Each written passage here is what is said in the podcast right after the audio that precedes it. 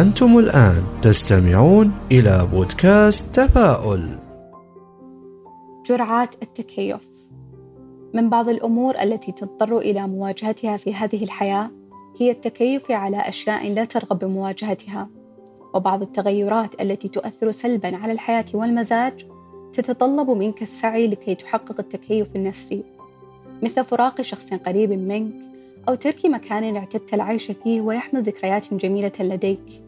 أو الانتقال إلى مدرسة جديدة وغيرها من الأحداث التي تحتاج إلى مرونة في التعامل والتكيف معها.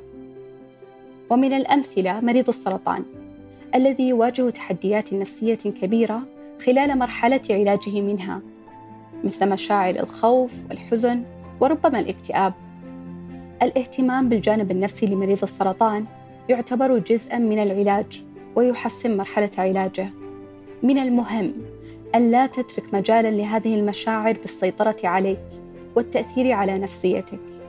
والأهل والأصدقاء والأشخاص القريبين منك لهم دور كبير في مساعدتك في المواجهة والتكيف.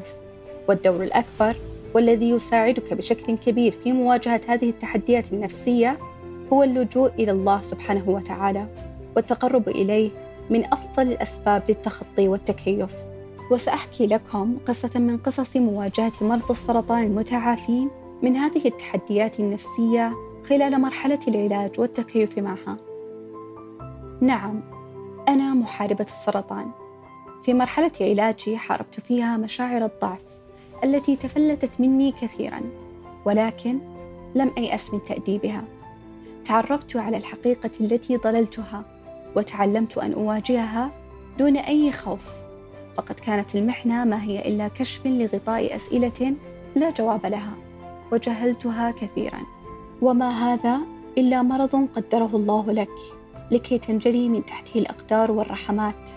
فلكل تعب وألم ما هي إلا رفعة للنفس بالجلد والصبر وصقل للروح وأكثر. نعم إن جسدي في استعمار هذا المرض ولكن إيماني بالله وحسن ظني وإرادتي والتزامي بالأسباب هو جيشي وأسلحتي في هذه الحرب.